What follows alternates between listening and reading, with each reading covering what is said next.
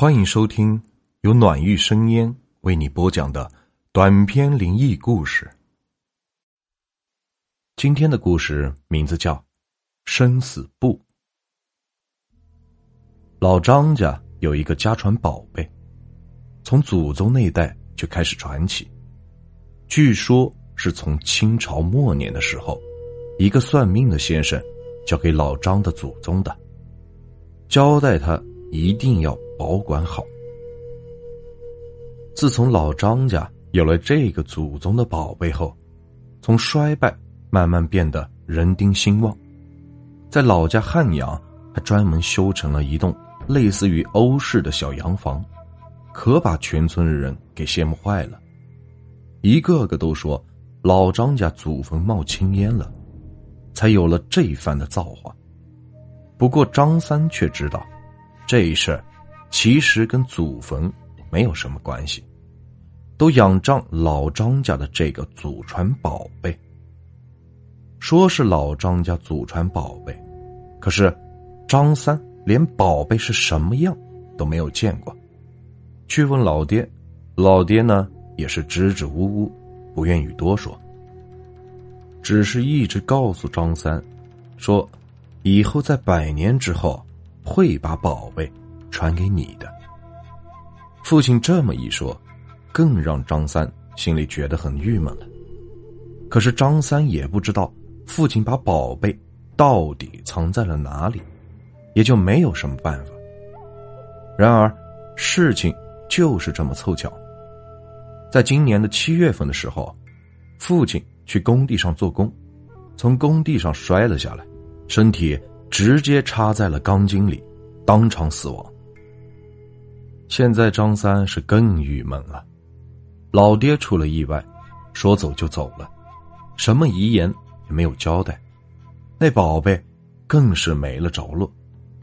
可是张三哪能甘心，回到家中就开始在父亲的卧室里搜寻，这不，宝贝没有找到，反而找到了父亲的一封信。张三带着疑惑慢慢地打开了信。儿子，当你看到这封信的时候，父亲已经不在这个人世了。你一定很奇怪，为何父亲会给你写下这封信？难道我知道自己的死期？对，没错，我就是知道。说来这件事还跟我们家族中的宝贝有关。这件宝贝乃是祖传，一代传向一代。我也知道你心里一定有怨，怪父亲为何不把这件宝贝早早地传给你。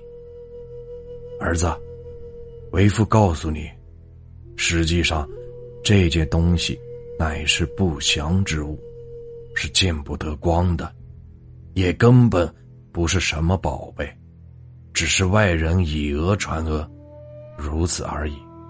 而我们家族人丁兴旺，实际上并不是靠这件宝贝，而是靠世代的努力才有了今天的成就。所以为父也劝你，做人要脚踏实地，莫要投机取巧。信到这里也就完了，这可让张三的心里堵得慌。本以为父亲会把宝贝的下落写在信中，现在看来一切都落空了。张三哪肯就此罢休，把整个屋子里里外外，就连院子都找了一遍，但是都没有找到所谓的宝贝，也让张三深思了。张家就他一个独生子，父亲不把宝贝传给他，那会给谁呢？张三的眼睛咕噜一转，突然想到一件事，父亲还有一个弟弟，张三称他为二爷。二爷今年也有七十好几了，腿有些残疾。父亲生前两兄弟的关系不错，而且父亲出事的前几天不断地和二爷走动，只是当时张三并没有在意。现在想来，父亲会不会可怜弟弟，把宝贝给了二爷？张三一想到这里，心里就来气了，哪里还坐得住，直接朝着二爷的家中赶去，一脚踹开了二爷的大门。顿时院子里的大黄狗冲了出来，对着张三汪汪的大叫。张三整个人是气急败坏，一脚就把大黄狗踢翻在地。大黄狗一记吃疼，躲在院子的角落里咕咕的直叫。二爷听到声音后，一瘸一拐的从屋中走了出来，出来便笑脸相迎。原来是张三来了呀，快快快，来坐坐坐。少废话，把我家的宝贝给我交出来。二爷一看张三气急败坏，再看看院子角落里的大黄狗，哀叹一声，浑浊的双眼看着张三道：跟我进来吧。二人进了屋子后，二爷让张三坐下，无奈地摇了摇头，还是说出了事实。你父亲的确把你们张家的宝贝交给了我，但是我告诉你，这并不是什么宝贝，而且这东西根本见不得天，丢又丢不掉，毁也毁不得，也为了你的安全着想，所以才把这东西交给我保管的。张三哪里听得进二爷的话，哼哼一笑，眼中发出了一缕缕的凶光，咬牙切齿地说道：别跟我废话，你这花言巧语在我父亲那里骗得了我张家的宝贝，可是你却骗不了我。我劝你最好识相，把宝贝赶紧给我交出来。二爷看张三那凶悍的模样，看他这次过来不拿到宝贝誓不罢休的样子，叹息道：我可以交给你，但是你也要跟我保证，千万不能打开看。成。现在为了宝贝，张三已经是顾不了这么多了，口快的就答应了二爷。说罢，二爷在床下的一个暗格里拿出了一个用红布包好的东西，交到了张三手里，不断的嘱咐道：千万不能打开看呐，切记切记。张三嗯了一声，离开了二爷家。不过回到家中，张三冷笑一声，把二爷的话是忘到了九霄云外去了。红布打开后，居然是一个三十二开蓝色的大本，页面有些泛黄，上面写着几个醒目的大字儿：生死簿。张三看到这里，心中是更加好奇了。要知道生死簿这东西是阴间的东西，不过也让张三的心里是更痒痒了。张三怀着好奇心打开了生死簿，上面竟然记录着众生死于何年何月何时，以及每个人生平所做的好事和坏事，全都是记得清清楚楚。张三惊奇地看着上面所写，从上面找到了认识的人。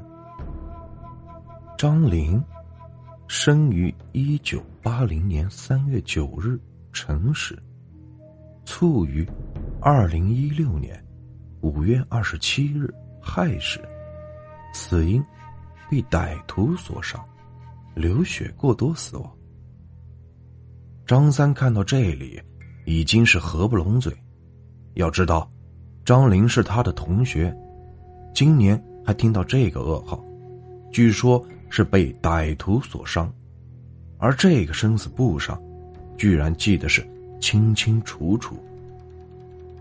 接下来张三又翻到他们张家那一页，他们张家每一个人的死亡他都看得是清清楚楚，就连他老爹的死亡，上面也写的是很清楚，死因乃工伤所致。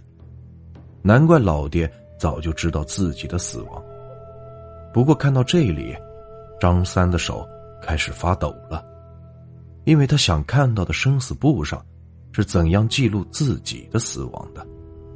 不过最终还是没有奈何心中的好奇心，终于是看了那一页。张三卒于二零一六年八月一日晚二十二点。突然，窗外一阵黑压压的东西从树上任性地飞了下来。张三回头一看，原来是一群乌鸦从树上飞了下来，甚至还有一根黑色的羽毛落在了张三的生死簿上。这让张三是瞪大了双眼，眼里写满了惊恐。张三此时看了看墙上滴滴答答的时钟，刚好写着二十二点。张三再低头一看，死因生死簿上竟然写着窥视阴间的机密，暴毙而亡。也在此时，从生死簿上忽然伸出一个铁钩，铁钩深深地嵌入了张三的双眼里。随着铁钩猛地一拉，张三的两颗眼珠子咕噜一声被拉了出来，那对眼眶变成了泛滥的血海。紧接着，张三的头一耸了，倒在了桌子上。然而在张三死后，那本生死簿也离奇的失踪了。原来生死簿是勾魂使者黑白无常一不小心遗落在人间。要知道，生死簿是阴间的东西，不能见天日，活人是更不能看。当年算命的先生在识到生死簿后，也知自己的命不久矣，所以把生死簿交给了张家的祖宗，并且交代要用红布包好，将他们放在安静处，上香拜供，从不打扰。张家倒好，不供奉也就罢了，因为好奇心打开去看，却出了这样的事情。这个故事啊，就结束了。如果你们喜欢我的故事，别忘了订阅、收藏和关注我。接下来会有更多有趣的故事，感谢你们的收听。